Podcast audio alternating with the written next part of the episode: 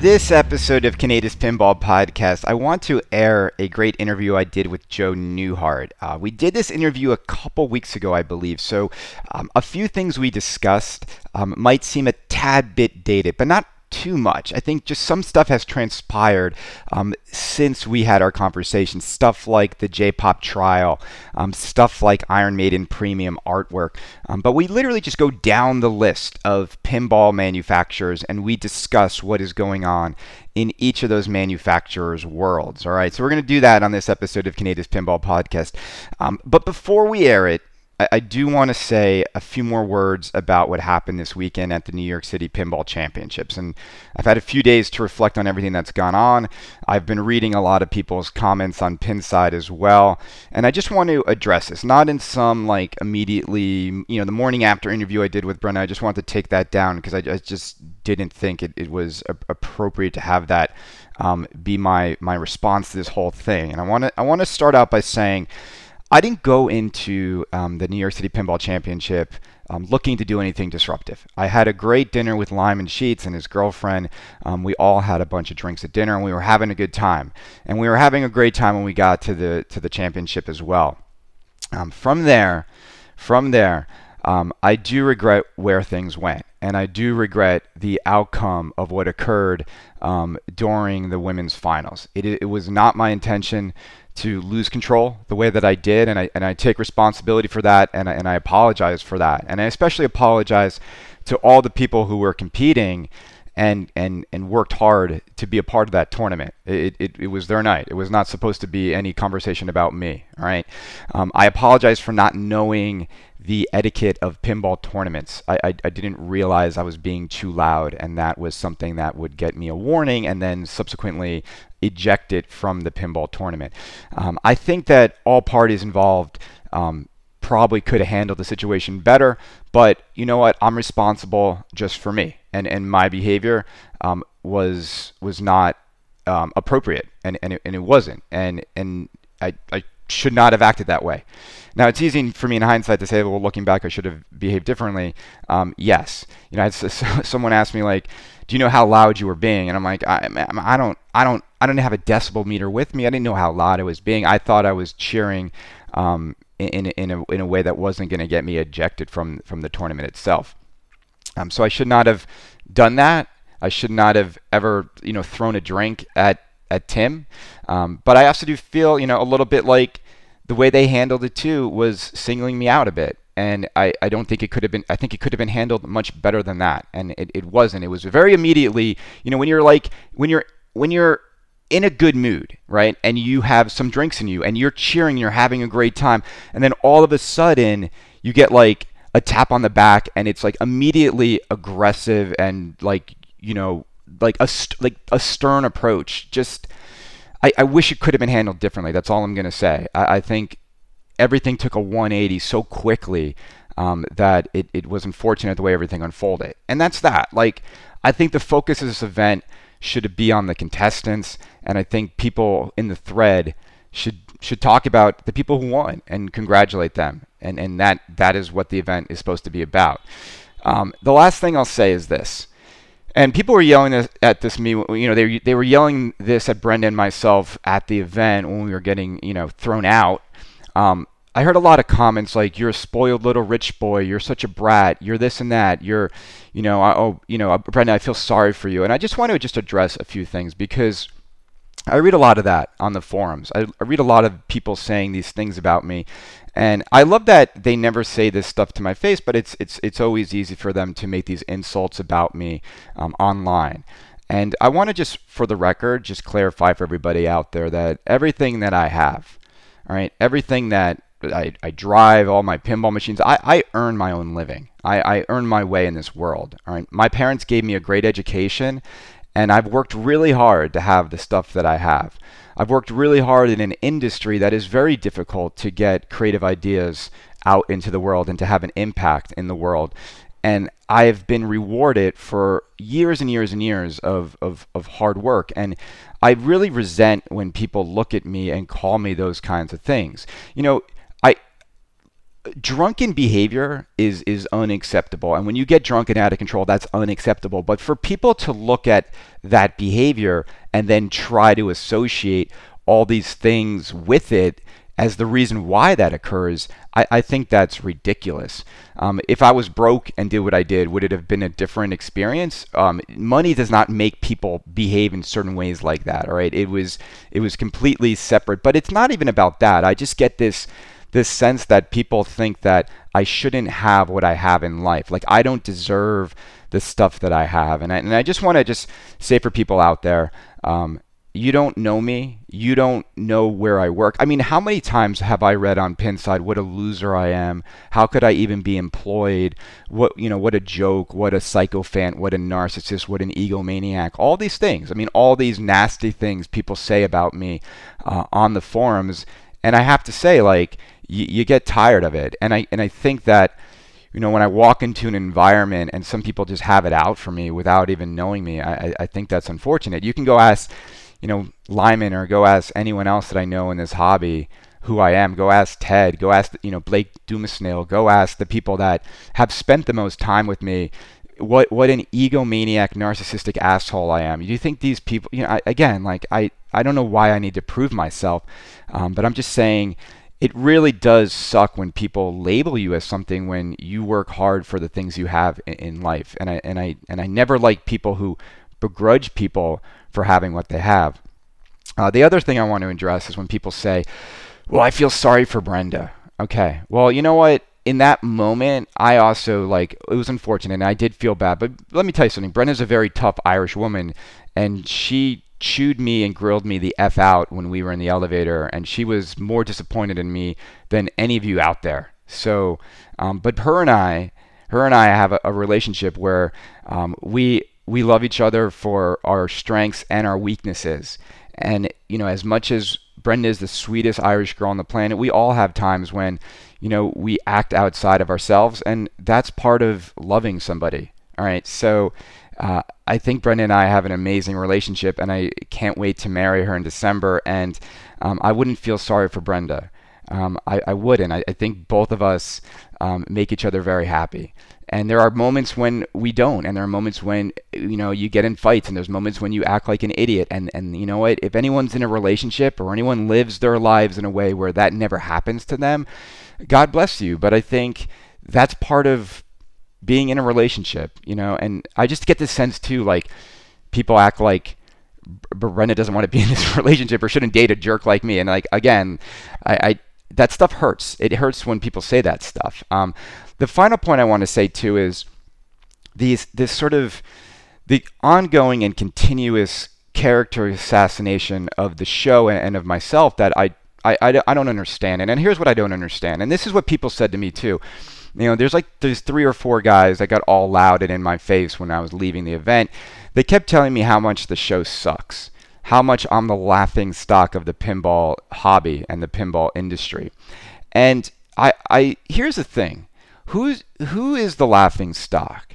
The guy who just does a podcast trying to entertain people out there and bring them some pinball news and rumors and some good interviews and just, you know, have a conversation about the pinball hobby. Who's the loser? That guy or the guy that listens to every episode uh, just because I'm a joke? He listens in because he thinks I'm a loser. He listens in because he thinks I'm making an ass of myself. He listens in for me to say the next stupid thing. Um, what a waste of time. I, I don't spend my time listening or engaging with content that I think the creator is a loser. I don't spend my time, um, you know, watching movies that I think suck just to see the train wreck unfold. And yet, a lot of people say that to me, and I don't even think it's a lot of people because here's why. I get around 1,500 to 2,000 people who tune in to every episode. And are the majority of those people just tuning in to watch this train wreck unfold?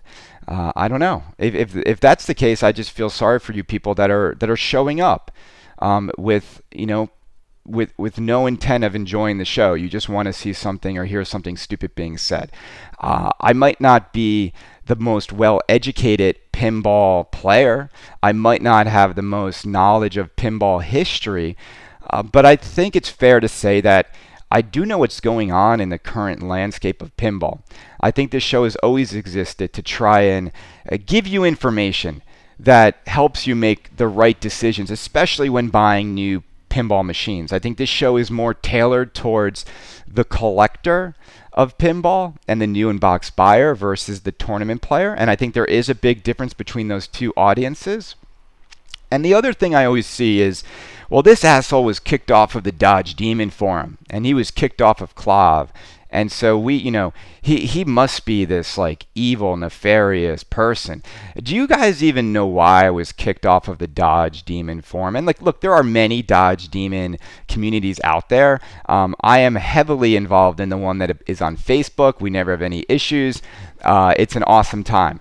The Dodge Demon forum uh, that is online, which is hellcat.org, let me tell you why I was kicked off the forum.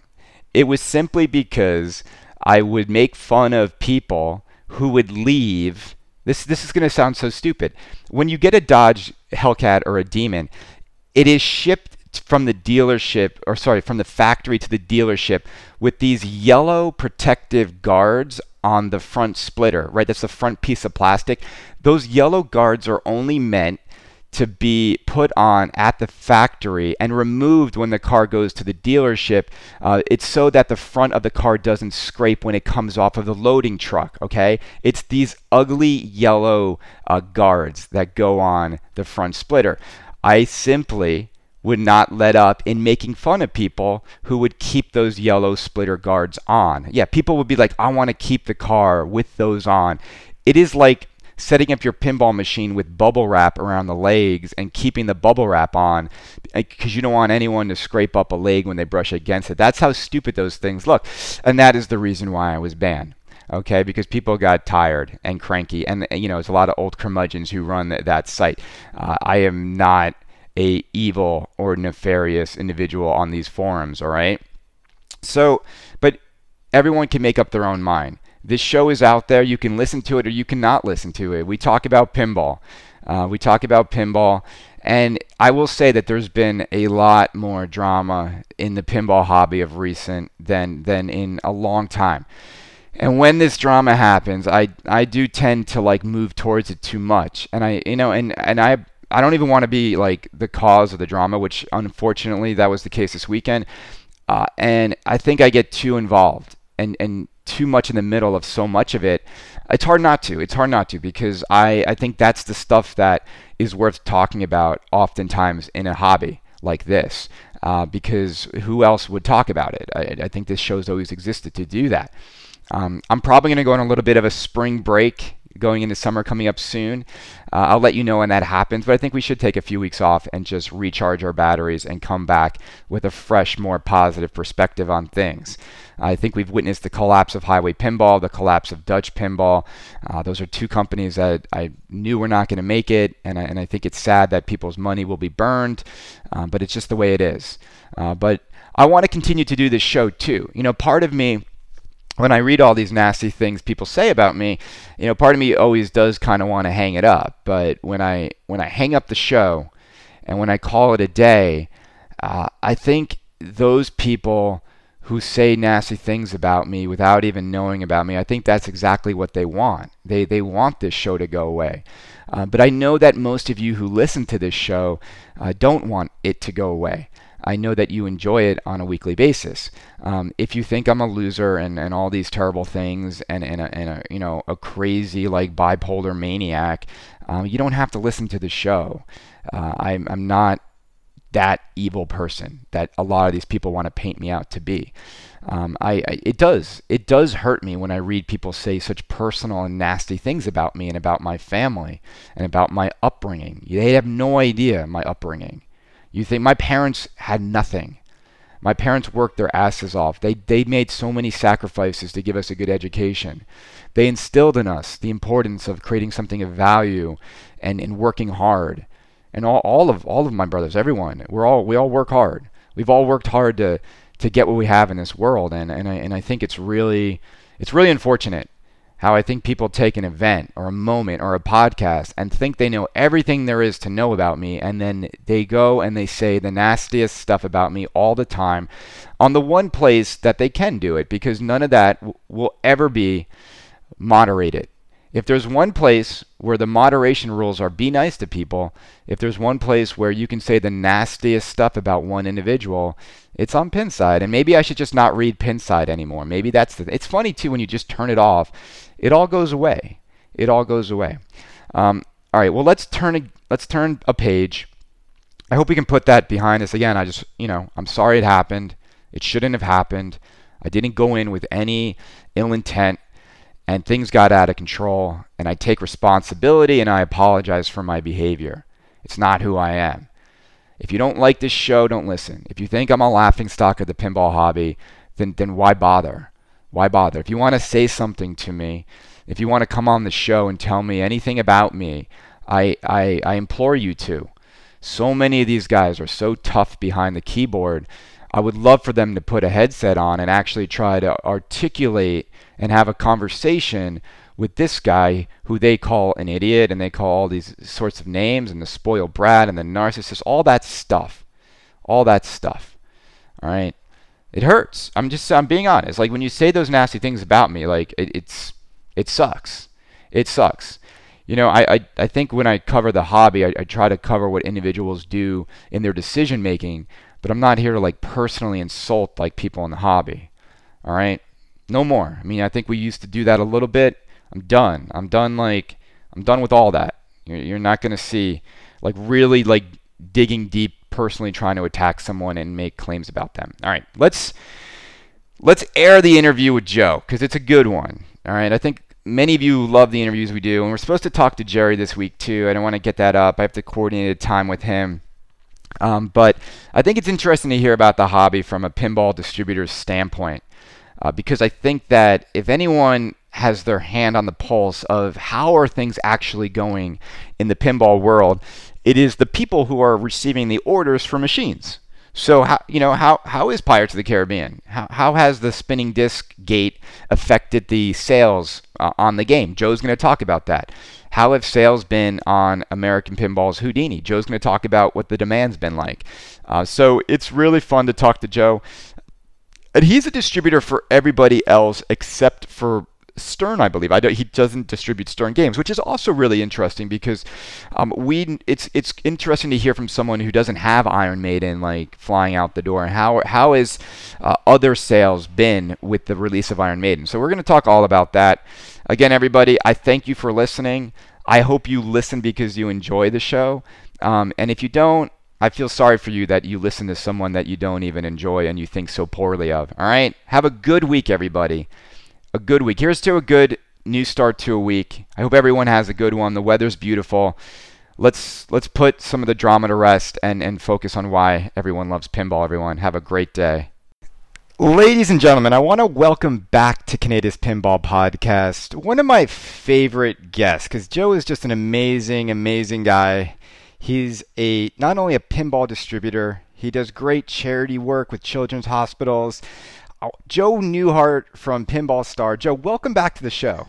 Hey, it's good to be back again. I'm excited. We have to do this more often. We, we do because um, I, as a distributor in the pinball world, I know that you you live and breathe pinball, so you've always got a lot of interesting insights into what's going on in the pinball world. And so, what we're going to do on this episode is Joe and I are going to just go down manufacturer by manufacturer and just sort of talk about what's going on in that manufacturer's world right now. How's that sound, Joe? That's perfect. All right, awesome. We'll just we'll just we'll just fling it. We'll, we'll fling it. So I'm gonna I'm op- actually opening up Pinside because it actually has a nice listicle of all the manufacturers. You're so, not allowed on Pinside. What are I, you doing? I know. One day they're actually going to ban my ability to even read it. But I think there might be a movement, a groundswell, to get me back on after all the recent developments that maybe I was actually trying to help people all these years. But we'll see. I'd like to see you there. Thank you. That's one vote, Robin. All right, so let's let's just start at the top. So I've got Stern Pinball at the top. Obviously, Stern Pinball has had a pretty incredible month with the reveal of Iron Maiden. Joe, what what are your thoughts on on, on that game?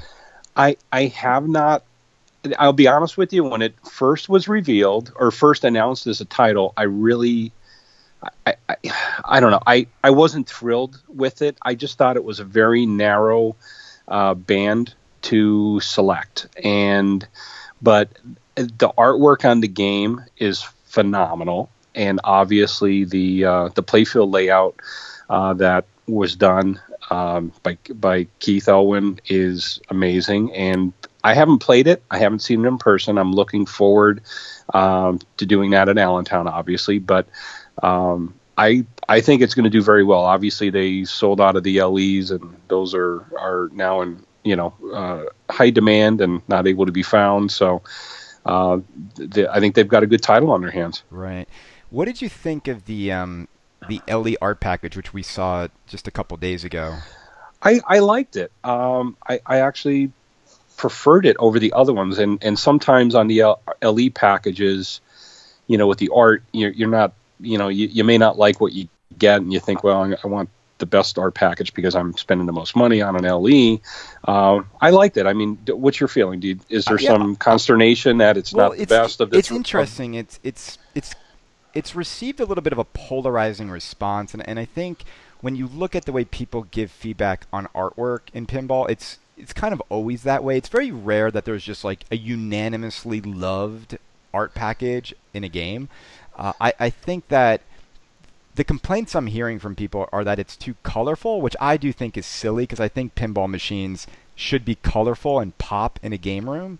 Um, I like it. I love it. Actually, I saw it and I was like, "This is cool." It's it's it's it, it exceeded my expectations. I, I thought the airplane was going to be more of what we saw on that banner at MGC, and it was actually more of a close up of, of the two eddies in the cockpits, and has the red and the you know the the uh, the green plane with the red armor, and and you know, I, and I also think you have to see it in person, Joe, because the metallic cabinet decals that Stern uses for that game, which is the same as Batman Super LE it, it, you can't really appreciate it unless you're standing I, next to I it. agree. And I was just I was just going to say that. I said the hard the hard thing, you know, there's a couple differences with Iron Maiden. Number one is you, have got Jeremy um, doing the artwork, so every package is going to look nice no matter what. Now, if you're talking about something like Star Wars, where they're photoshopping pictures together, I mean that's going to be hit or miss depending right. on you know and, and, if you happen to get one that's kind of sparse on the LE and it doesn't look good then that's not good as a matter of fact on the Star Wars LE they gave the LE buyers all three translites to swap out as they saw fit and I think that was probably a reaction to people you know that were buying the LE maybe not being happy with the translite. But when when you get into custom art and Dirty Donnie or or Zombie Yeti doing the art package, uh, you're not gonna you're, you're not gonna fail at either level. You may prefer one better than the other, but you're still gonna get you know a great art package no matter what. Absolutely, and and you know sometimes it's it's almost as if with each new release, I think people forget what came before, where people gush over ACDC LUCI and then I look at the detail on Iron Maiden LE, and and how could you love LUCI but then think Iron Maiden isn't giving you a, a true LE experience? It's, right. It's insane. It looks great. Like, and they're sold out, right? I think we've now reached the point where. Um, the games are going for more than they were retailing for. Now, as a distributor, Joe, this is a, a curious question I have. What's it like when you see a game and it's selling on the secondhand market immediately. Like people are flipping it. Uh, as a distributor, do you discourage that, or are you cool with people getting in on a game through you, and then you see them sell it immediately for a grand, two grand more, and does it bother you, or do you not there, really care? Well, you know that's a really good question because there was a thread on Pinside, and usually I try to keep my nose clean, and I I won't comment on things that I personally have a strong opinion about, but somebody did post about, and I think it was in regards to the Iron Maiden about, um, and it wasn't customers, and and that's the line that we have to differentiate.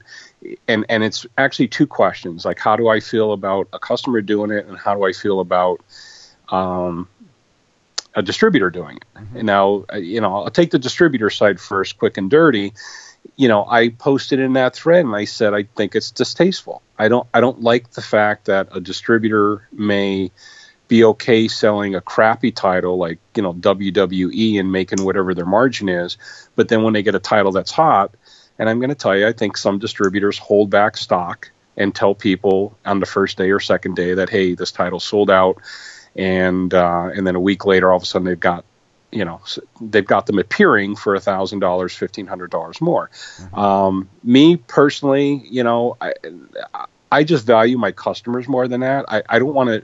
I would feel embarrassed to tell somebody that's bought games for me previously or somebody that I hope to sell games to later that oh I've got this game but it's fifteen hundred dollars more just because I know you want it. I, I just think that's you know excuse my French it's a little shitty to do but right. you know it does happen now customers doing it you know I, I don't have any control over when somebody buys a game from me what they want to do with it after I I can tell you it does cause uh, some heartache with people and I could tell you some companies like Spooky I'll, I'll, you know Spooky monster games going to people that want their games. Uh, you know, we had a situation with Rob Zombie where when that game was really hot early on, we had people looking to buy two or three of them at a time, and Charlie at that point said, "We don't want to do that." And I adhered to it and had to tell customers, "Nope, you want one, we'll sell you one, but we're not going to sell you extras to flip and then leave people that truly want the game or Rob Zombie fans or Spooky fans you know, leaving them in a position that they have to spend more money to get the game. So it, it's a it's a fine line. I mean, we don't really control what people do once they buy the game, but um, well, you know, well, personally, you I saved that person some money because pretty quickly there was no money yeah, to make right, on a Rob Zombie right. flip. And so that's they, and that's that's that's the kick in the ass. You know, like you know, people are, are prospecting and and you know buying these games, wondering whether they're going to go up in price and I, don't know. I, again, if I'm selling a game to a customer, your initial question was, do I care? Or I, I don't. I don't necessarily care, and it depends on the company. I know. I know Spooky cares about it, so I may be a little bit more, you know, cautious about allowing that to happen with a Spooky game. Whereas if it's a Jersey Jack game or something like that, and you know, people want to buy three of them, then you right. know, send me your money and here's three of them. Right. I, well, it's interesting too because eh, when you look at pinball machines that are associated with really hot properties like Ghostbusters or Iron Maiden or Batman, I've flipped a couple games and I've realized that the people who buy my games on the secondhand market, most of them are not on Pinside. They're not aware that lists are even happening with distributors, and I, they they sort right. of, they stumble upon it late. A lot of these gentlemen are also fairly wealthy. They uh, they don't really have a problem paying a couple grand more for something they really want. Um, and oftentimes the seller who's trying to flip is pretty harshly chastised. I'm seeing it right now on Pinside of people flipping maidens. Um, but as long as the buyer and the seller are happy, eh, life goes on. Life goes I've on. I've done it. I've I've bought. I paid twelve grand for a. Uh, back in the day, I paid twelve grand for an ACDC Back in Black. I had a premium and whatever. The collector and me had to have the Back in Black version, and and I ended up ponying up the money to do so. You know, it sucked to do it, but like you said, I was I was willing to do it. So right. again, there's really not harm, and I we, nobody was hurting anybody. And and for those of you who think Kaneda's a bad guy, I had a Batman LE that I easily could have flipped for money, and I sold it to Joe for MSRP. Yes, you did. Do you still have it? Yes, I do. You're like, I flipped it for 12 grand the next day. That's all, it's a great game. It's it's finally shaping up to yep. be a great game. Um, yep. We are still on Stern, so um, so how how do you feel Batman's come along now that it's sort of finally sort of getting? I I, I always liked I always liked that game. Um, I, and it's not that I love every single game that they put out. Uh, Star Wars, I thought was a clunker, to be honest with you. But Batman, I really liked it, which surprised me because I I thought, yeah, it's going to be a little bit too similar to the the Dark Knight game, which I also have that one. But um, I I like it. I liked it from the beginning. I love the campiness. I like the videos, like the old, you know, TV show videos in there. Um, I love the artwork, obviously. Um, but you know, the game has really come along. I, I actually thought it was fun when the the code was even kind of crappy, and I knew you couldn't do certain villains and certain things wouldn't be achievable. But as they've evolved the code, it's really become a good game. So I mean, I've listened to yeah. some of your podcasts, and I know you were you know really high up on it, and I I agree with you. It's taken, it's evolved to be a really cool game. I've taken a lot of abuse on the flip flop I've done on that game, but it's just I think it's really fun now, and, and but the game changed. It changed. You know, It- it, it- changed. Wait, no, I feel like I'm pinside sometimes, you know, or, or you're not allowed to change your mind. You have to like go all in on on a, on a hard line position on a manufacturer or their games, and you're not allowed to be like, I actually tried it again, and now it's fun, so I own it. Um, well, Stern's doing great, and Stern is uh, they have a huge hit on their hands. Games are flying out. Um, we should see the premium artwork of Iron Maiden soon. Uh, so all is well in Sternland. So let's go down to the next one, which I know you're very intimately involved with, which is Jersey Jack Pinball. Um, and obviously, the big news of recent has been the alterations to Pirates of the Caribbean. Walk walk me through, Joe, because you actually have firsthand knowledge on. You know, did did did you get a lot of people to ask for refunds? How, how's it been since they revealed those changes to the game? It's uh, it, has it been a fun two weeks? No. Um, has it been uh, absolutely like devastating? No. Um, we maybe had five to seven cancellations, and the majority of those. Uh, now, keep in mind, I'm a big distributor too, so that's five or seven out of maybe 60 or 70 games that I've sold thus far. So it's a very small percent- percentage. Uh, and not surprisingly, you know, the the bulk of those were people that were in on the collector's edition that were spending twelve thousand Right. five I feel, like, I feel like we all were, and I was one of those. I feel like we kind of all were looking for just a little bit of an exit because it's so pricey. But you know what? I think people might go back to as they, because the, the it was all refundable, right? I, as Jack says, is too is these orders they're not like order orders; they're intentions to buy refundable deposits, which you know you, you're kind of one foot in, one foot out with that kind of system.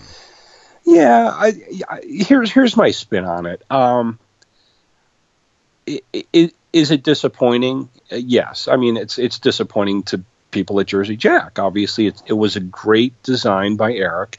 It was really cool, um, but they couldn't get it to work. So on the flip side, I commend Jersey Jack for making a hard decision that they knew were going to disappoint people, that they knew were going to hit them in the pocketbook, you know, temporarily. Right. I think everything's going to kick back once this game gets out there and people see how amazing it is. But, um, you know, they they made the hard decision and they say, listen, we we the last thing we want to do is put something out there that's going that's going to fail on people. It's going to be devastating to us, and it's not what we want for our customers. So they made a hard call on that one to you know to pull their horns in on it. You know, obviously, you know, if they delayed it longer, could they have gotten it to fix? Who knows?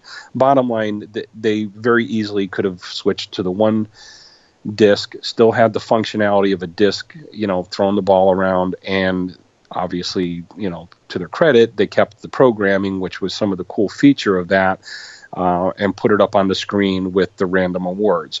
Uh, I really liked Arich's um, suggestion of doing LEDs that spin around on inserts and then a magnet throwing it around.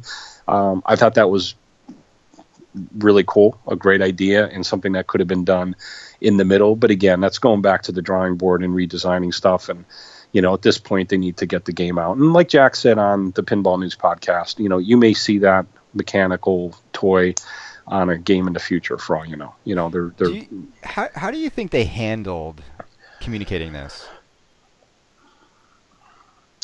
Uh, I, I don't know how it could have been done differently. I think it was Eric's place to do it uh, with the video because it was Eric's design, and you know Eric obviously was involved with trying to get it to work and you know the issues with it not working. So I, I think it was good that they gave Eric the floor to do that announcement. Um, you know, to everybody.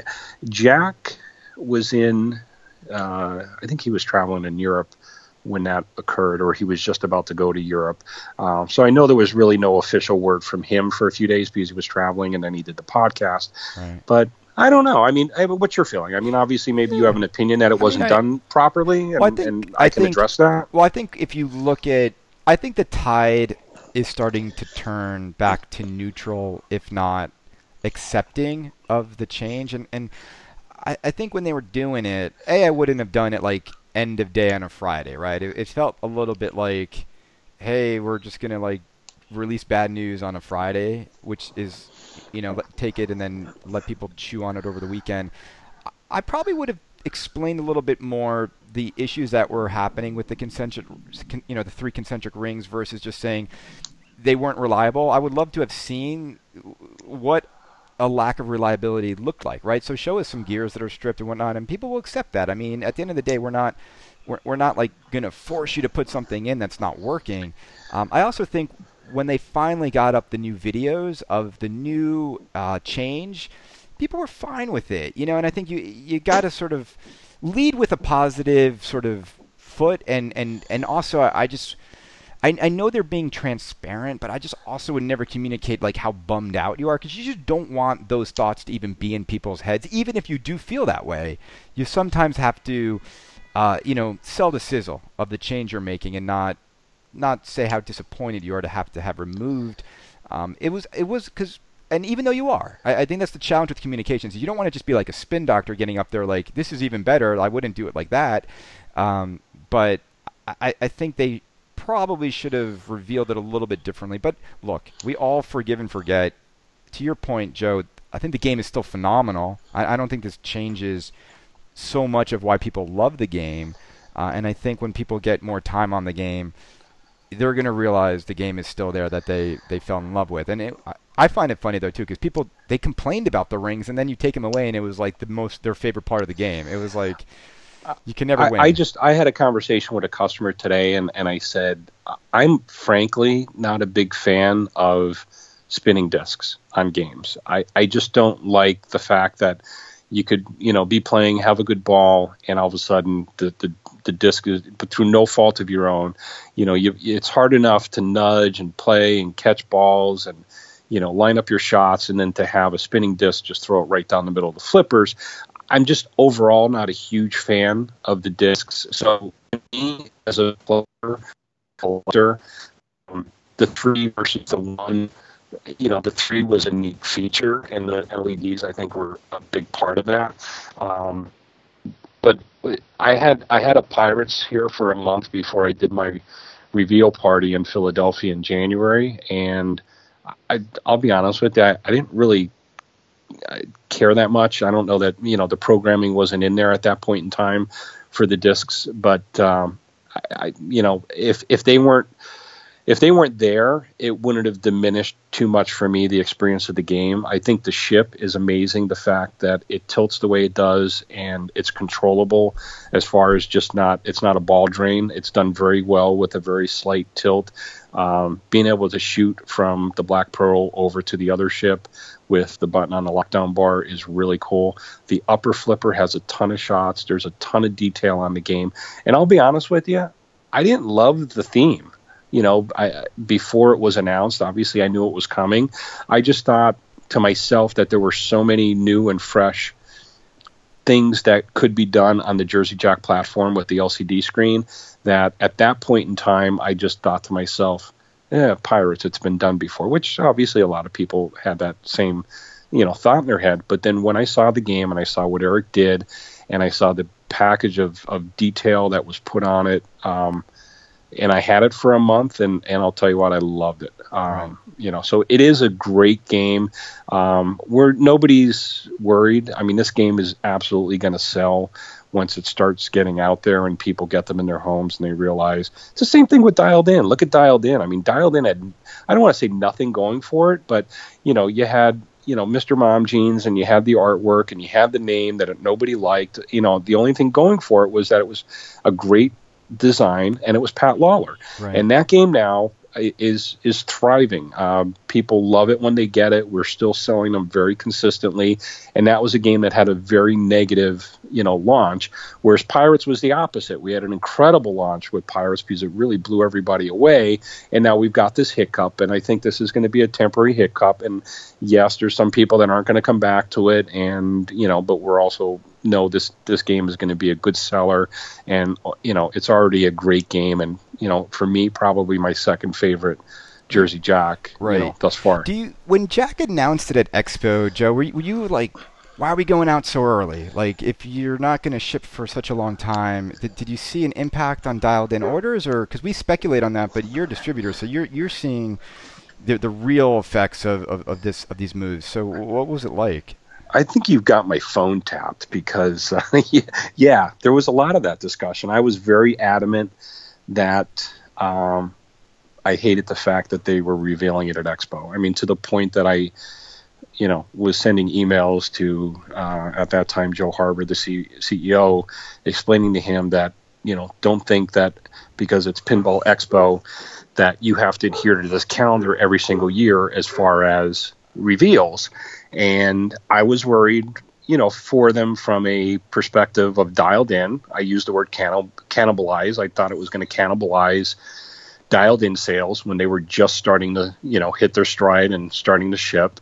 And I just want to get away from pre-order. I don't want to be taken, even though it's 250 bucks. It's you know, for the you know very small amount of money compared to the cost of the game, and it's refundable. But I don't want to be t- taking people's money and then not delivering a product. I, I, just had such a positive experience the year prior with the Attack from Mars revealed, where Chicago Gaming did an incredible job keeping everything under their hat.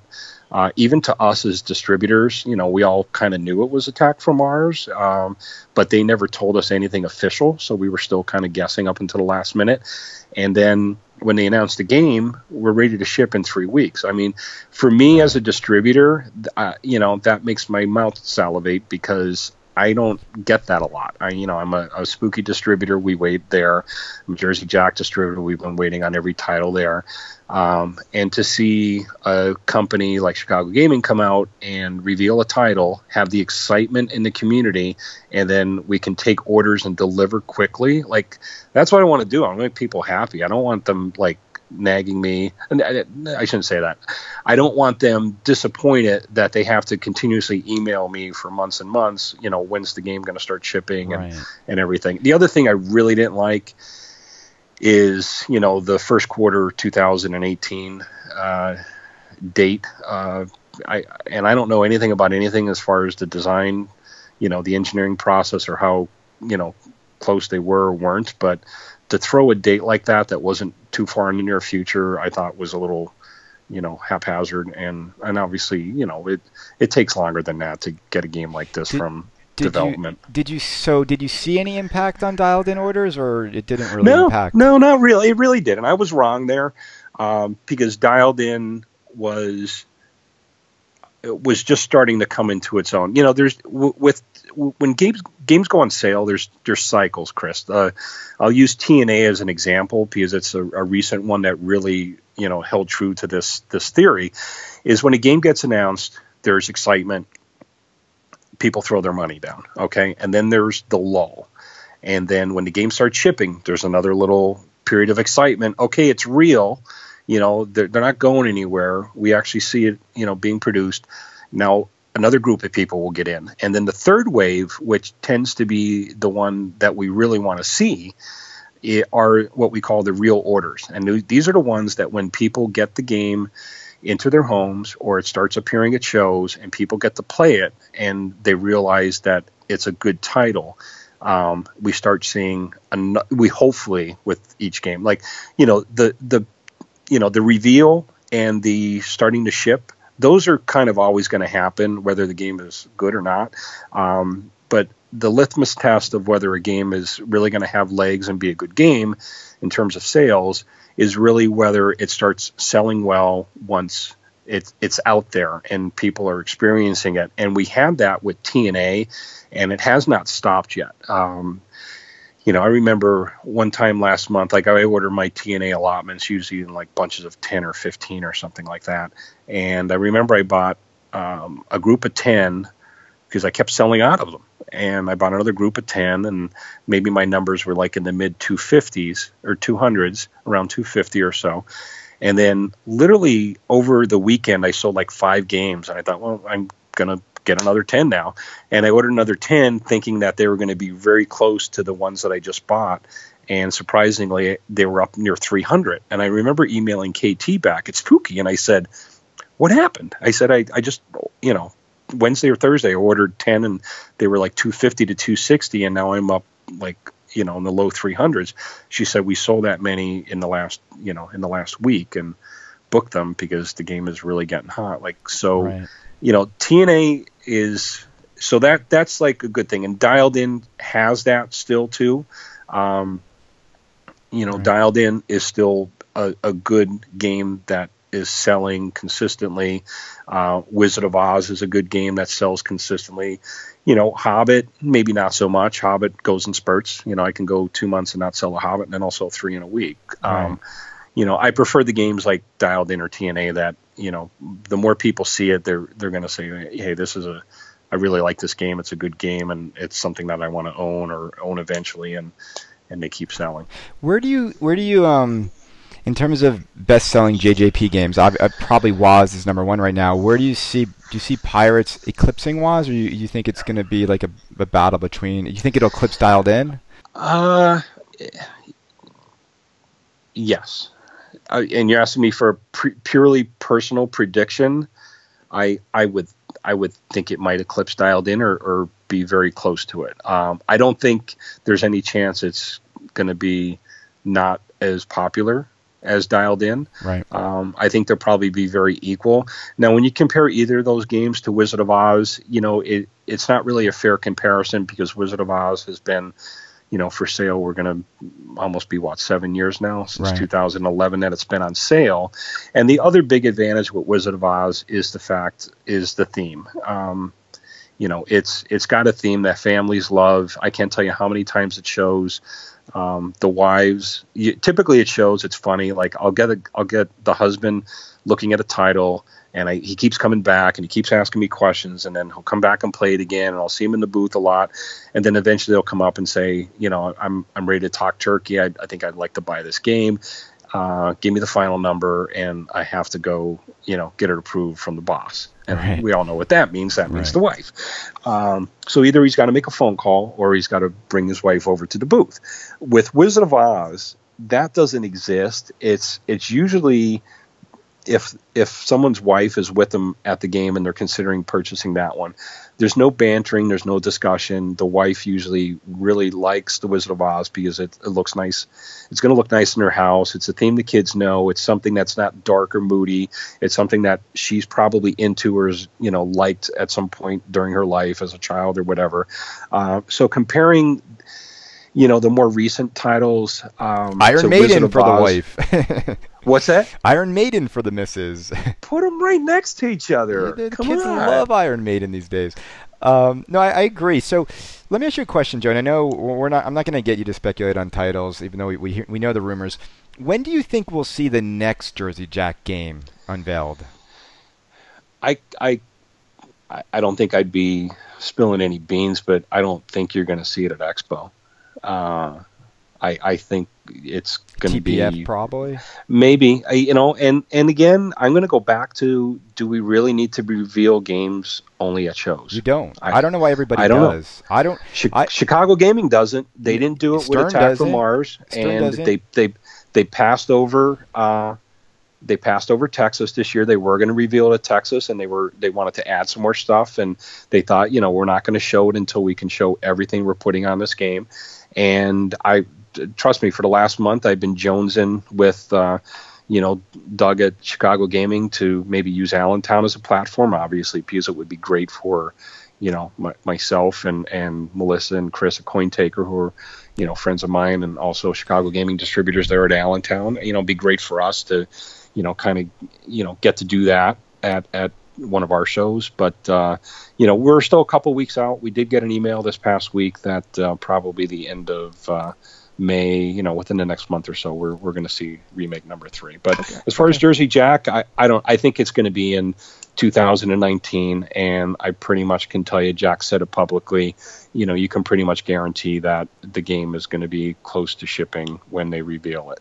You, and let me make another comment yeah, about yeah. pirates as well. Um, that I, I mentioned this to a couple other customers that that maybe not so much that are just mad about the change there are changes made to pinball machines when they're in the development stage at, eh, with every single game. You know, we, we, all hear the stories of um, you know, back in the Bally Williams days, that you know this game was supposed to have this, and Twilight Zone was supposed to have that, and and you know they took this out, or you know they did a run of you know whether it's like Earthshaker that had the sinking building, and then after a hundred they decided, oh no, that's not going to, you know, it's either a bill of materials thing or it wasn't working properly, and they took that out, and that's why you get you know the, there's a hundred prototype Earthshakers they call them that have the sinking buildings. Um, things are changed with games the whole time. I don't think the mistake here was anything with the engineering. I think it was really ambitious for them to do what they were trying to do with the three spinning disc. I think the only mistake was made was on marketing and revealing the game, you know, at that early stage. Uh, whereas if we were, you know, if we were revealing Pirates now and it had one single disc, everybody would be, you know, going gaga like they did back in October, and nobody would know that there was going to be three discs on there, but they had to take it out. It was it's more of a reveal and marketing mistake that they made um, than it was you know anything engineering wise. Absolutely, you know people they Stern does it all the time, but no one ever gets a peek into the development process, so you can't miss what you don't even know existed in the first yeah, place, right? Exactly. So okay, so I think people are patiently waiting for the next Jersey Jack title, and I think Jersey Jack people just want more Jersey Jack games. I mean, it, it is there is such a demand.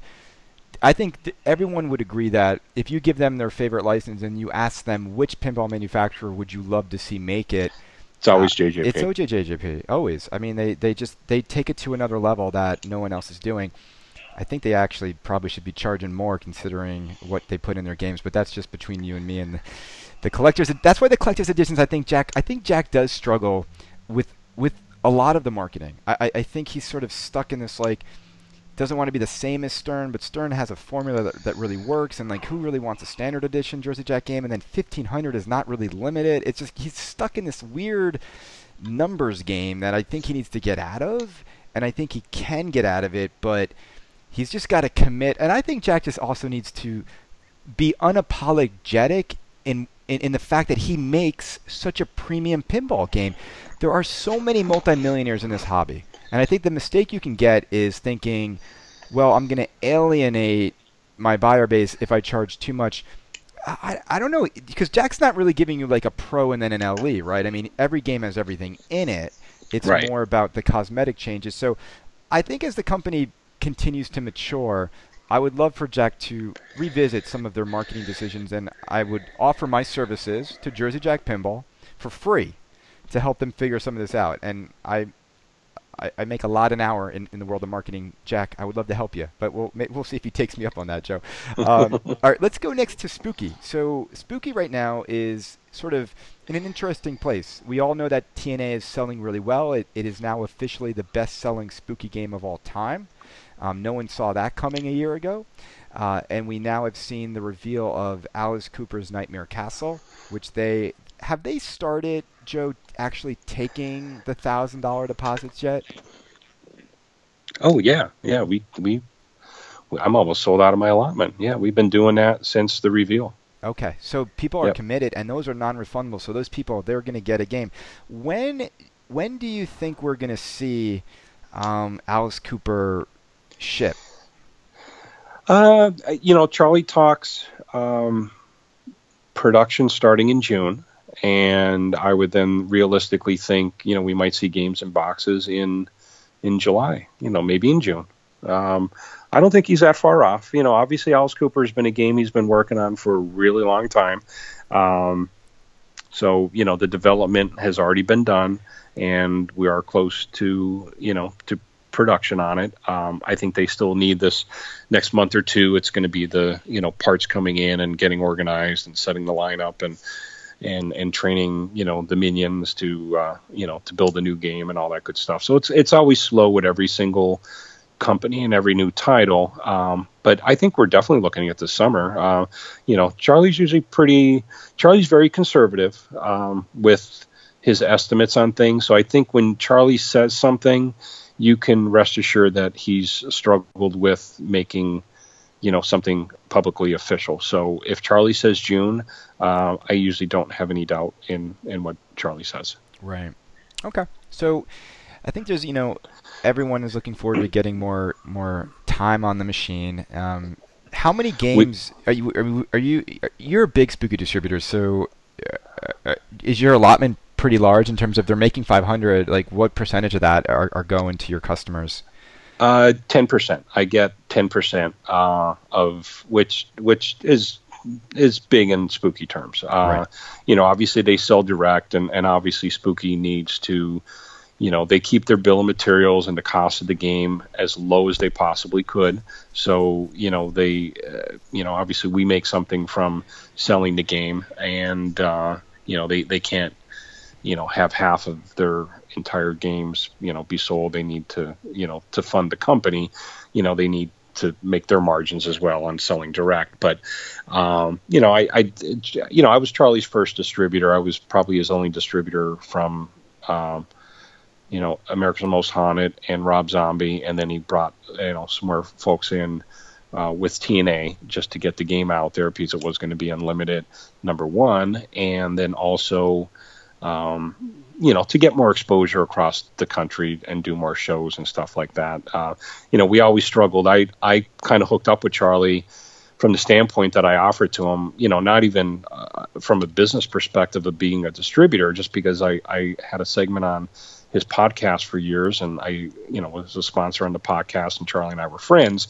You know, I told Charlie, I said, send me a game. You know, send me an America's Most Haunted. Let me send it to the shows on the East Coast and get you exposure to the shows that you can't take the time nor spend the money to go to every single show. Let me take the East Coast for you, and and that's kind of how, you know, our relationship with me as a distributor evolved.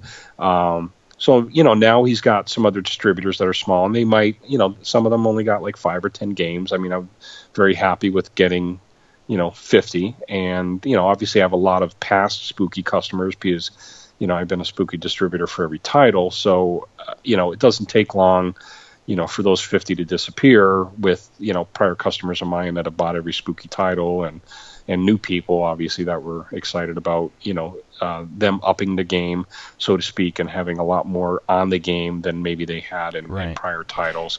Uh, I think the artwork is fantastic on it. Um, I think the playfield layout is really cool. Um, Joe, how does the allocation work? Because I think what's interesting with 500, and Charlie said this, there's sort of an 18 month production window. So mm-hmm. you could get your game in the summer, you can get your game in a year and a half.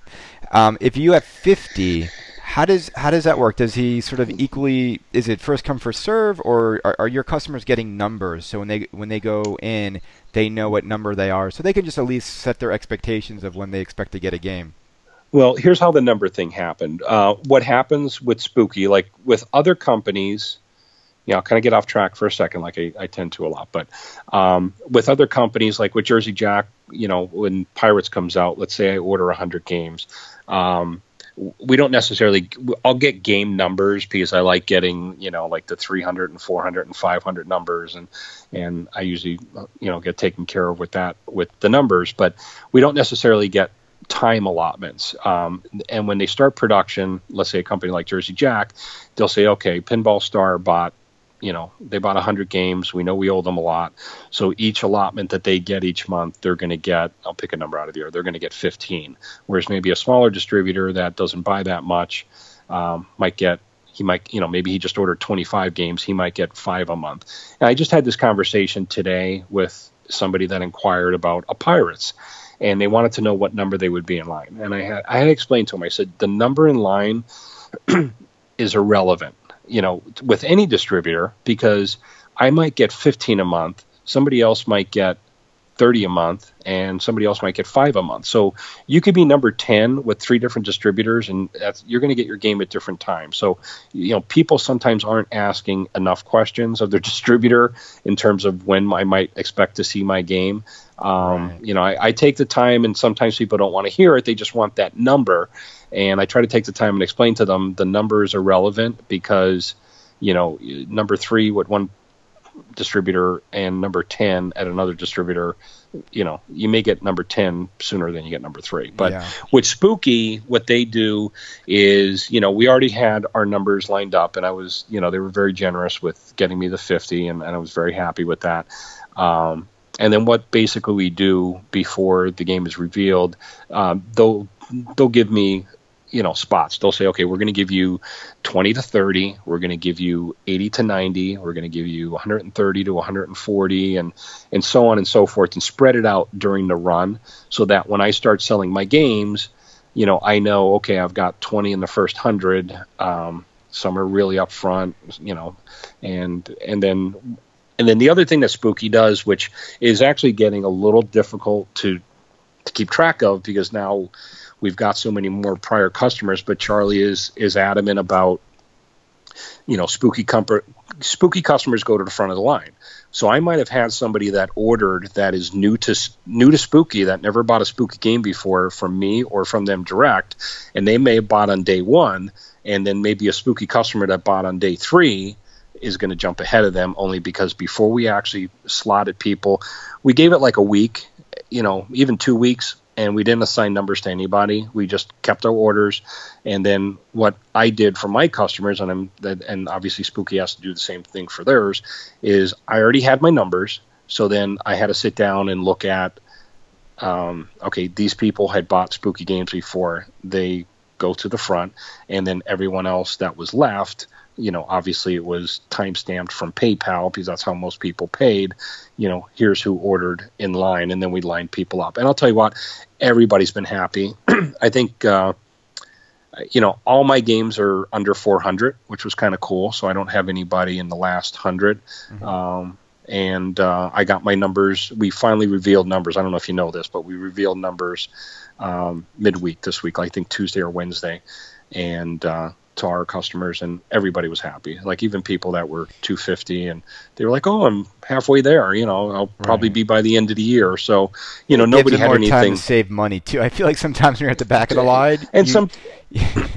and some people wanted to be at the end of the line. I right. had some. I had somebody that said, "I want to be your absolute last number," right. and I'm like, "Okay, cool. You're right. number 394. Right. Enjoy." Right, right, right. Okay, cool. Well, things are going well in Spooky. Um, let's go to the next manufacturer where, where things aren't going so well, and that's, that's Heighway Pinball.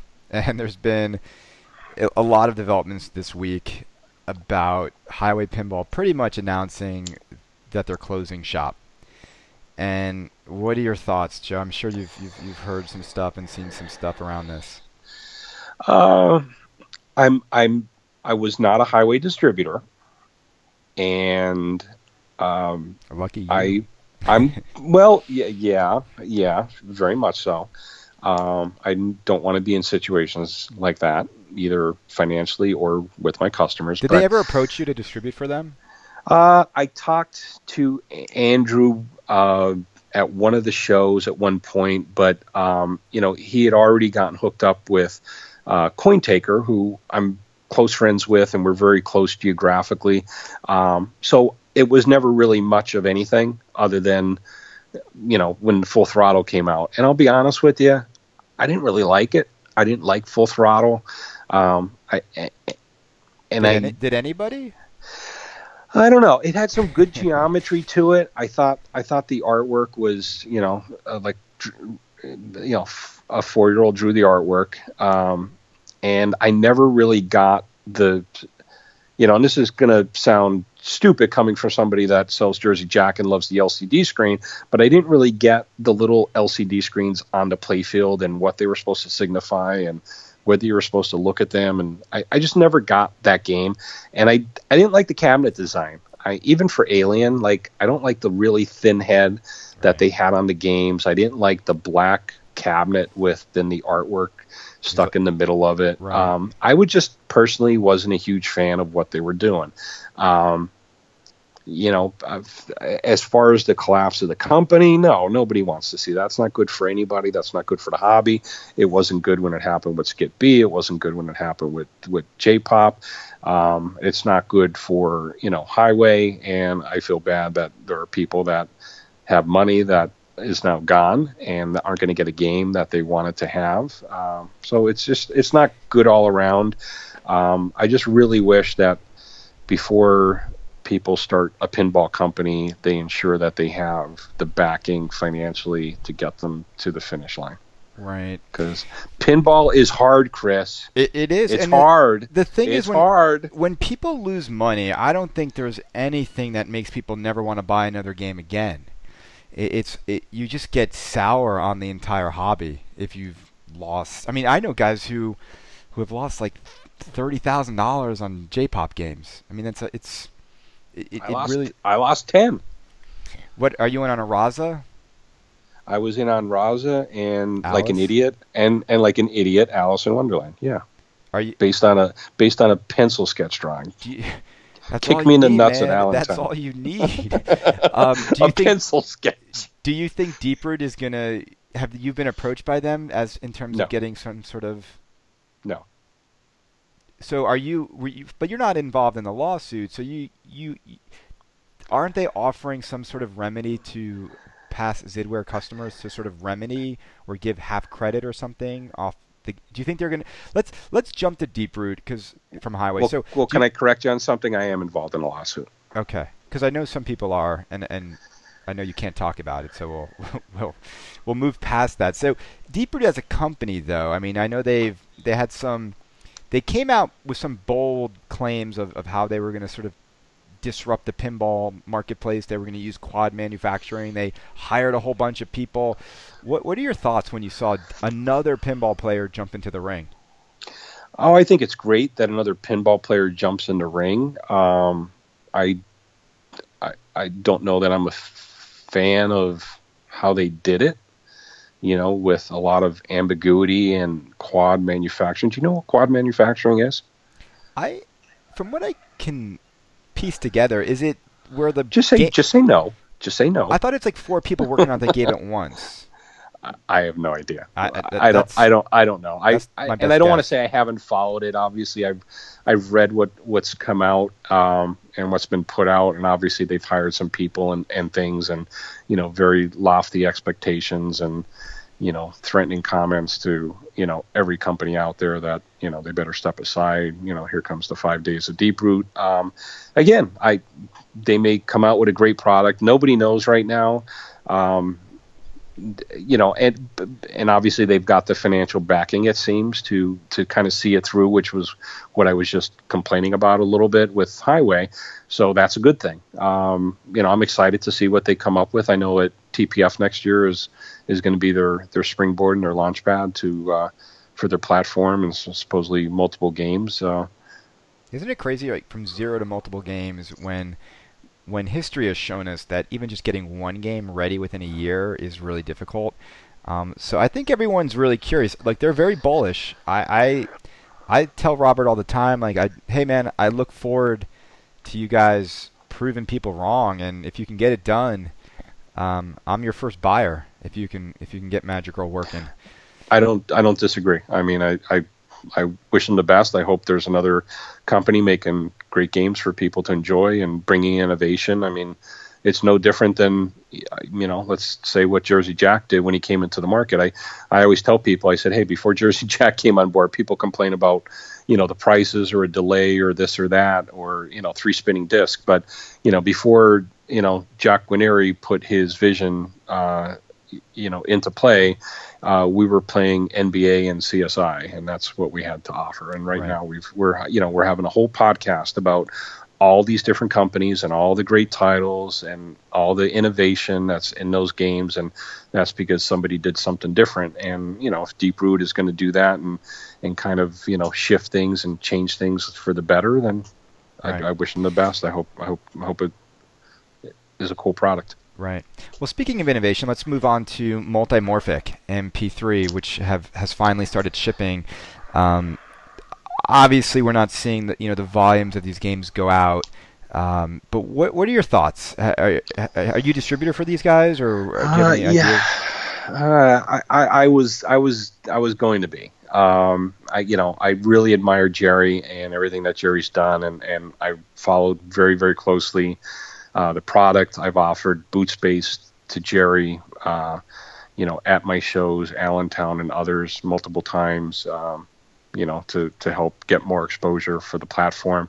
Um, it just took so long. You know, it took so long to get it to production, and I know he's got some great ideas. Um, and he put on an incredible display at TPF with basically you know X number of games, each one showing the different titles that they offer and the different you know versions. I know there's like the kitty versions with the you know the Canyon Canyon I or the Cannon Canyon I think is the title of it, and uh, um, so I think you know he's obviously a really smart guy, um, very innovative game.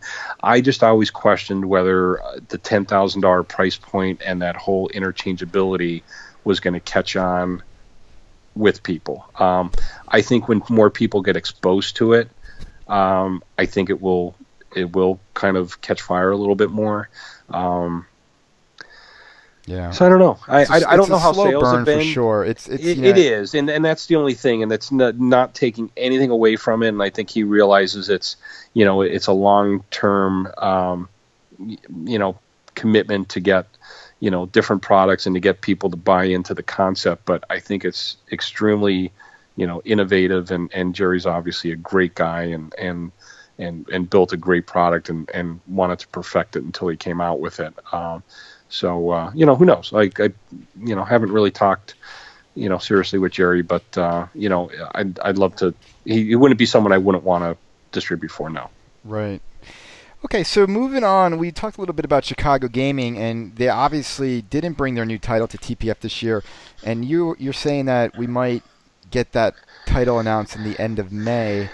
Um, it's definitely coming soon. You know, after. Do you know what TP- it is? You don't have to tell me, but you know what the title is. Uh, I'll be honest with you, I don't. You know, they will not. W- even when I speak to you know to Doug Score at and and we're good friends, and sometimes we call each other and just shoot the shit and chat things other than pinball. Uh, I respect, you know, his position and I respect our relationship enough that I will never say, "Hey, just tell me what it is," yeah. you know, or tell me what the one after that is. And, you know, I just don't do that. And when we have conversations, and I'm sure every distributor, when they have conversations with Chicago Gaming, we don't call it, you know, what everyone thinks it is. We call it remake number three. And when right. he sends an email to everybody, it's titled, you know, number three. And, you know, just like Attack from Mars, we're going to get number three in emails until the day that he's ready to tell us, which will probably be a week or so before. What we'll do is he usually does a, a couple conference calls where he'll get everybody on a conference call instead of doing an email. Uh, he, they'll reveal the title and the features of the game on a conference call with everyone and uh, and then usually the week before, you know, the week of the reveal, we'll do another one like the day before we can go live with it, and he'll lay out the rules for selling and what time we can start and right. You know what deposits are and stuff. So officially, no, I don't know what it is. Um, I think obviously there's enough rumors out there that everybody thinks they know what it is, including myself. Um, I'm not going to say well, I haven't even as, possibly as, printed some marketing materials right, up, as, and if I'm wrong, then I wasted some money. Right. As a distributor, and and they've already revealed the titles that they intend to remake. Everything from Monster Bash to Big Bang Bar to Theater of Magic to Circus Voltaire to they Cactus didn't. Canyon. They they didn't. Rick from Planetary did. There's a difference. Okay. All right. So, so take that with a grain of salt. Out of those five, which one which one do you think would be the best selling? Uh, give me the rundown again. So we got Big Bang Bar, we got Monster Bash, we got Theater of Magic, we've got Circus Voltaire, and Cactus Canyon. Okay, I, it's very easy for me to to lay those out. I think Monster Bash and Cactus Canyon have always been number one or two um, as far as the next titles after Medieval and Attack from Mars. Number one, because Monster Bash commands a lot of money and it's rare, and Cactus Canyon for the same reason. Maybe not so much because it's a beloved game like Monster Bash is, but because it's an extremely rare game. Um, and with the Cactus Canyon continued, and that's a whole other discussion as to whether you know the, the what'll be in there if they do at some point do Cactus Canyon. Um, I think they announced that if they ever do that title, it will be fully programmed, uh, whether it is with Eric's you know Cactus Canyon continued or you know something else. I don't know that answer, um, but I think those two titles. Again, me personally, not knowing anything or trying to spill any beans, but I would think that those would be logically the next two titles. After Monster, after Medieval, and Attack from Mars. Um, the one that I would love to see done would be Big Bang Bar. I think it would be great to have Um, well, to be honest with you, I was actually pushing for Kingpin. You know, they quiz us every once in a while. What games did we do we think would sell well?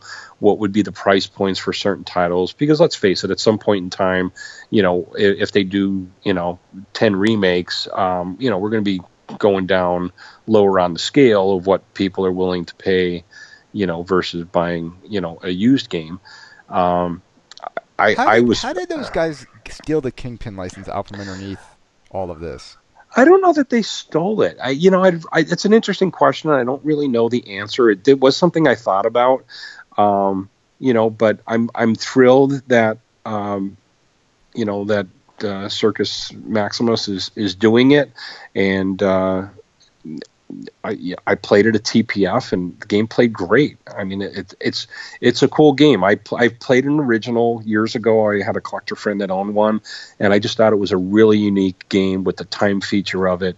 Um, I was actually pushing for that to be the next remake that they do. Like if they asked me, I kept saying Kingpin, Kingpin. Right. You know, nobody nobody's seen it, nobody played it. It's a great game. It's got the the aura of mystique like Big Bang Bar does. Now, obviously, you know, with Circus Maximus doing Kingpin, uh, Big Bang Bar would then kind of, you know, go, go up a rung of the ladder for me as far as the next title that I think would would just continuously sell very well. Right. Um, now, when you started getting into Circus Voltaire and Theater of Magic, um, Tales of the Arabian Nights, I know we're all picking Popadiuk games there. Um, you know, they have a little bit of a less of an allure for me as a collector because I don't think there's any rarity with those games. I think anyone that wants to buy one can get one still at a, a, fairly decent price. You know, there was a big advantage for people with Medieval and Attack from Mars, and and it will be with Monster Bash and Cactus Canyon if those are done.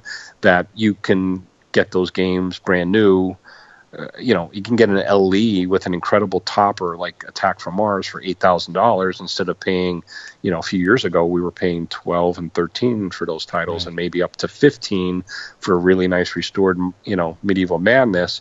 Um, you know, I don't know that Circus Voltaire and Theater of Magic are, you know, commanding that kind of money in the market. So it's going to be a little bit more of a more of a lateral purchase where someone can look at, well, I can get a used one for six or seven, or do I buy a new one for eight? That type of thing. But keep in mind, I mean, you know, the remakes are very reasonably priced. I mean, you can get the classic edition for sixty five hundred dollars, right. and that's basically exactly what you got. You know, which would be uh, like a, a high end store of the old one if you because you could never find it in that condition anywhere. Right.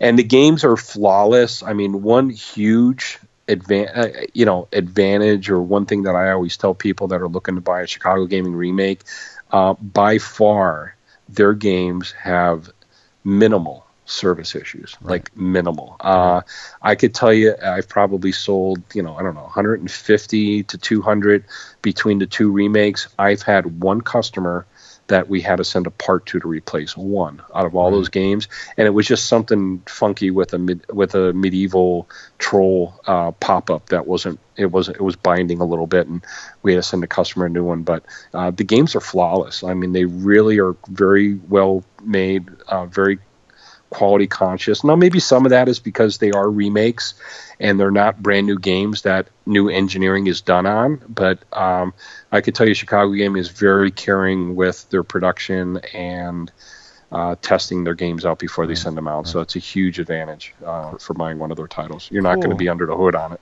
Yeah, so we, well, we look forward to seeing the game in, in, May, and I agree. I think the I think that the changes they make to the display and to the topper and to the the armor. Uh, it's it's a beautiful package they deliver. They make these old games feel pretty much new again. Well, um, I I'm going to interject and tell you something. Like I had a conversation one time I was at the factory and they were throwing titles out at me, and they threw out you know titles that there's a lot of them out there. They said, well, what do you think about Addams Family or what do you think about Twilight Zone? And you know, I initially was kind of throwing them at the bottom of the list and saying, well, there's you know there's 20,000 Addams families. Why you know what kind of market for you know uh, people have owned them like you know, or or still have them? Like what kind of market do you think? And their answer was was you know their w- w- was actually pretty smart they said, well, we think that we're giving people more than what the original games had, and and they really are doing that. You know, when you look at the double-sized DMD, the toppers that they're including, doing some more lighting enhancements or adding some extra stuff to the game, uh, they really are better than the original to an extent. Well, uh, I also think, you know, Joe, even though there were twenty thousand. Uh, that means there were twenty thousand out. Like they, they, weren't like most of them were not ending in collectors' homes and new in box. Yeah, you know, they're all beat up. They're all course. beat up. So it's like Yeah. it's still super hard to find a good example of any game, whether there was five thousand of them or twenty thousand, because they're just thirty-year-old games that were beat to shit. You know, so I, I think that people would rather have it new. Um, so I think more good stuff to come from Chicago Gaming. Dutch Pinball is next on our list here, and I'm hearing rumors that they have found a financial backer and that they are close to getting their Chinese production games out. What do you th- what do you think? Uh, I really haven't heard um, much about it. Um, I can tell you that of all the companies that struggled, uh, I really hold my hopes out for Dutch because I think that the game that they came out with, uh, in addition to being a theme that everybody loved to have, I think they did an incredible job. You know, with the uh, uh, the layout of the game, the toys on the game, the sculpts on the game. Um, they just they just made a really good product, and and they're good people. Um, you know, I I know that they hit, you know, they hit uh, you know some rough spots, but I don't think there was any mismanagement or any, you know, anything in, in lines of them not really understanding what they were trying to do. I I think they're good pinball people. I think they're good people overall, and I would really be disappointed if they didn't come through. Um, so I'm glad to hear that you know you heard that there's maybe some more investors and financing um, coming their way. Um, I'd love I to see them, and they're still pushing. You know, like even to get the you know the the whole problem they had with uh, ARA and and the production there and and and getting the carpet pulled out from under them um, and then to continue to try to push the project obviously when they were probably hurting financially and finding you know a manufacturer in China to, to build the game I mean that, that, I give them a lot of credit for for continuing to push Yeah, I mean, I I've always loved the game. I I, I I feel like when they hit their snafu, they originally did the wrong thing and, and, and tried to lie about what the issue was. They should have probably just came out and been more transparent. But I think they've learned, and I think what's hard for them, and I said this in my last podcast, is they they it's just it's a long, arduous journey to have to find a new person to make your game in China and they don't have updates and they've got all these people like the same way you hate like pre-orders joe it's like people with money locked in who are banging on their door for years and you know they want answers and they don't have games and i think we're learning that the pre-order model for the most part is dead and if you're going to go in on a pre-order just make sure you have the, the, the, the skin thick enough to go on the journey with the manufacturers because you're on it once you're on that train you're on that train and you can't get off at the next station if if, if, if they can't give refunds. Um, so we'll see what happens with Dutch. Um, American Pinball. Are you you're a, you're a distributor right for Houdini? of course yep, yep, we'll so- have uh, we'll have a few of them at Allentown How's it going? Are they I, I, are they getting more production ramped up? I know that they were backlogged with orders. Where is it at right now? I just uh, I just shipped ten of them out today, so that was uh, really good news. That was the biggest number in one shot that I've I've gotten shipped at one time.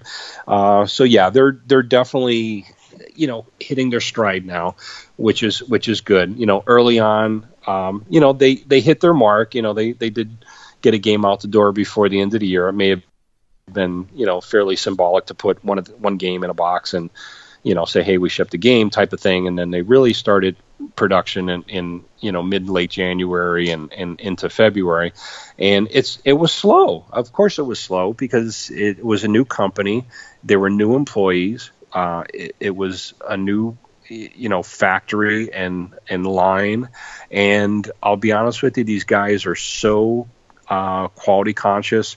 Uh, Joe Balcer would play every single game, the designer, before it went into the box, probably for a good, you know, half hour, 45 minutes uh, until he approved that the game was worthy of being shipped to a customer.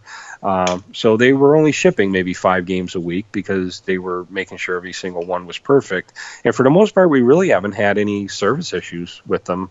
Um, I, am right. trying to think if I even have had a service issue. Maybe like one little stupid thing or some tweaks here or there or something like that. But uh, that catapult shot that shoots the ball, what is it, 22 inches or something like yeah, that. Um, it works perfectly with most games. The only hiccups that there were initially with it is if somebody didn't level the game properly or uh, if they were in a location where there was a big power draw, then they had to kind of tweak the power for the coil up or down a little bit to, to get it dialed in, so to speak, so it hit the shot majority of the time. Um, but yeah, no, production is going really well. They've hired more people.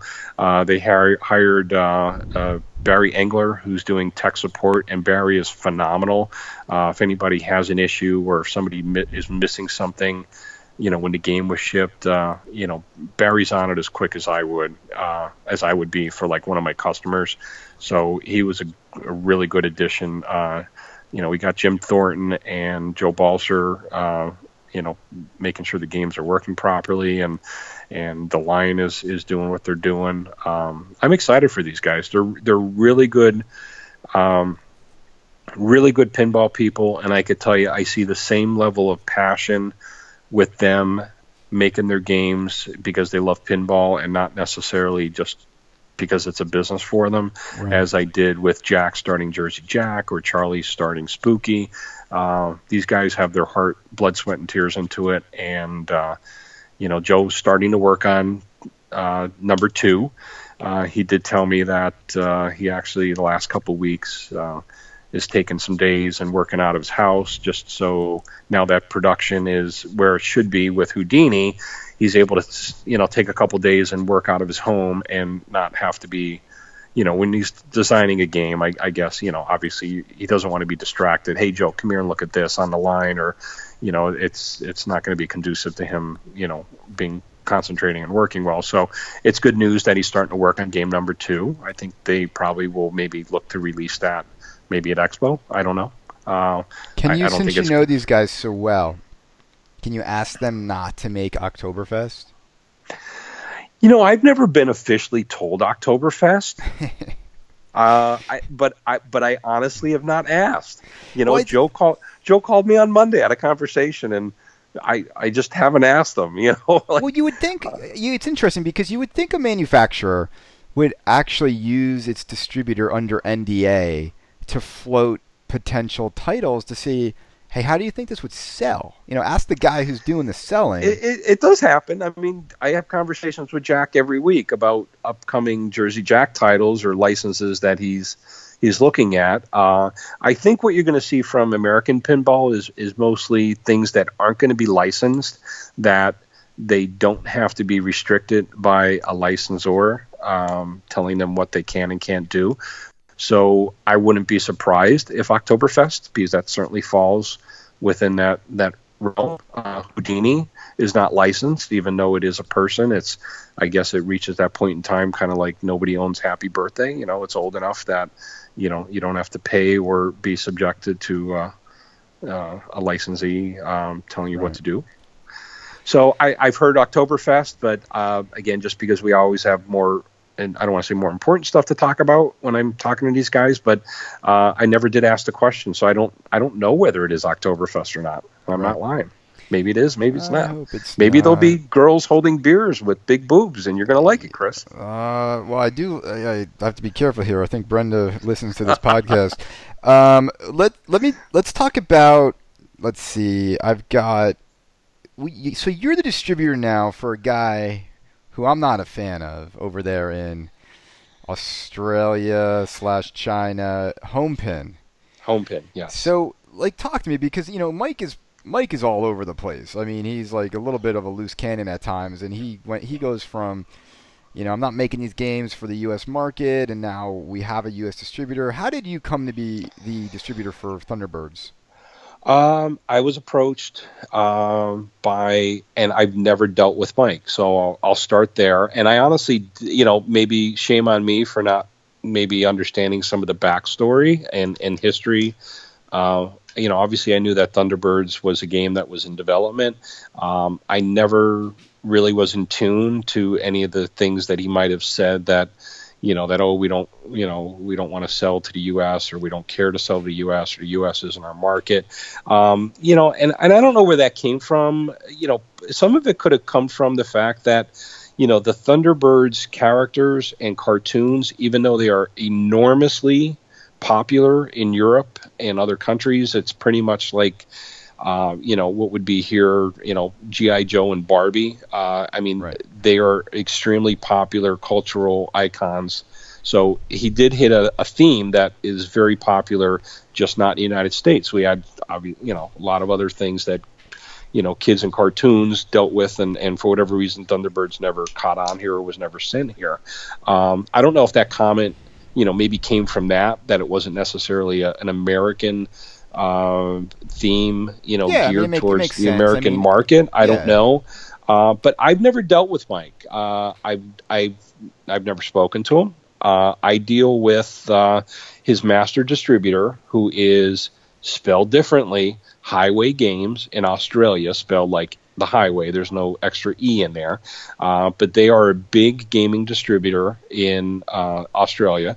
Um, they deal with you know everything uh, arcade related and uh, coin op related uh, very reputable company uh, so that was where i got you know my first uh, you introduction know introduction with with with uh, homepin was you know from steve at, at highway in in in australia that we're looking for representation in the United States, and and would you you know would you like to be distributor for us? And for me, um, I, I looked at the game.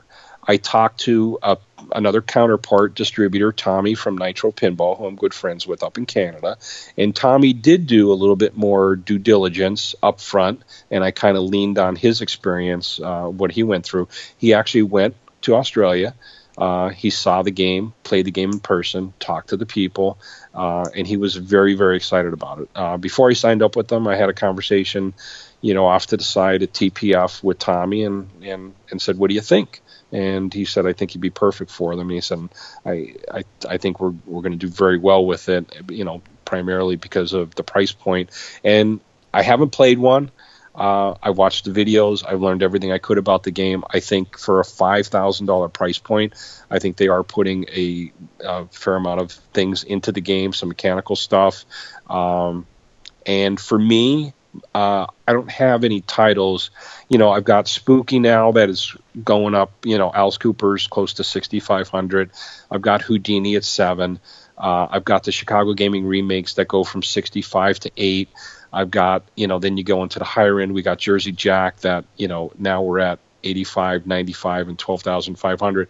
So for me, picking up Home Pin was uh, trying to fill a, a little niche that, uh, you know, as a distributor, I don't have that lower price point game. And I'll be honest with you, I, I wasn't expecting to do gangbusters with them, and I don't I don't know that we will on this title, um, just maybe because of the theme. But we've sold a good amount of games already, and I really haven't even marketed that much. I announced it on Facebook. Uh, I did try desperately to get one for Allentown, but they are just starting production now, and it does take three or four weeks to get a game from Australia and shipped uh, on a container and over to U.S. and and to me. So we weren't able to hit Allentown, even though we were trying up until the last couple weeks. But uh, uh, I, I've had a lot of people that have bought the game for me, and I really haven't pushed it that much. So right. I'm expecting big things once I am able to get one in my possession and start bringing it to shows and show people that here you can buy,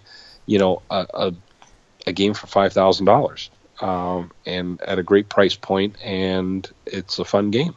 From right. what I can tell so far, I'm excited yeah, to I mean, try to play one. So that's kind of fairly new to us, and and you know, I, I did learn after the fact of you know some consternation with some people regarding you know the owner Mike and and you know some things that he has said. Um, you know, it is what it is. Uh, I'm not selling Mike. I'm selling the game that Mike made. Right, right. Well, Joe, I think we're.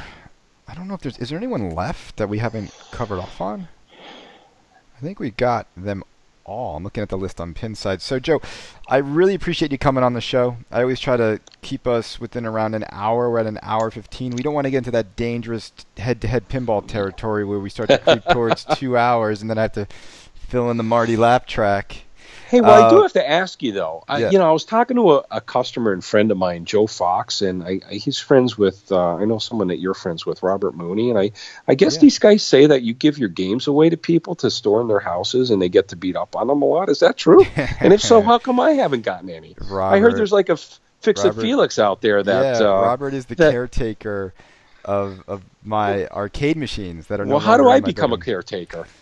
I mean, or how do how how do the Kaneda's Pinball Podcast listeners become a caretaker of your games? You have to have an amazing game room worthy of, of my my children that are in, in, in good hands. And Robert's an amazing, amazing guy. I mean, I, I will say this: what I loved about what I love about this hobby, and I know we get caught up in the drama, right? There's a lot of drama right now with Heighway. There's a lot of drama with Dutch. Uh, what keeps me excited about pinball are all the amazing people you meet all the amazing people that you never would have met if you weren't brought together through the hobby itself. And and that's why I love talking to guys like you, Joe. I love Robert, and it's it's it's great to geek out over such a fun topic like pinball with people who are so passionate about it. Um, so yeah, we all get to we all get to escape, you know, our daily lives, and you know, everybody's got some heartache and and trouble and things they have to get through or pressures with work and stuff. And and these games and just obsessing with the titles and the artwork and the features and you know it, I, we all love doing it. So it's all good stuff and there are great people in this hobby uh, you know be it uh, friendships or uh, whatever. I mean, I, I, I, had a thing last last month where uh, you know one of the guys that works for me that does a lot of deliveries. He he lost his house to a fire, and you know, man, I, I had people that didn't even know him. Obviously, we had a lot of people that knew him. Um, you know, uh, donate. He had a GoFundMe set up, and and you know, people that knew him that he delivered to and took care of them, like they donated, and then you know, then I had people like literally up until the last couple of weeks, and this happened about two months ago. You know, I had people just seeing the thread on Pinside and then shoot me an email like, "Is it too late? Can I still send this guy a check? He sounds like a nice guy," and and it's Right. You know, sucks that he lost his house. So we we we've good people in the hobby, you know, and and everybody just you know for the most part wants to get along. And let's face it, we all love pissing and moaning and bitching that you know. Uh, and, and debating and, and all that and, and for the most part it's always done and when we meet each other in person that shows and yeah, there was any any good. consternation it's all good stuff right well joe i will see you at allentown i think i might go down on Friday, May 4th, just because I've I've Cinco de Mayo obligations. It's, uh, it's I know you told me that. Oh, it's Cinco, Cinco de Mayo. Uh, why don't you define what you mean by obligation? I mean Drinking. margaritas and Drinking. Kentucky Derby's also the same day this year. It's kind of going to be a, a, shit show. So I will see you that Friday. And Joe, thank you again for coming on. Always appreciate your insight into the hobby, and we, we will have to get you on more consistently on the show, and we'll make that happen. We'll do it once a year. there you go. All right, buddy. All right, brother. You never met somebody like me before, though.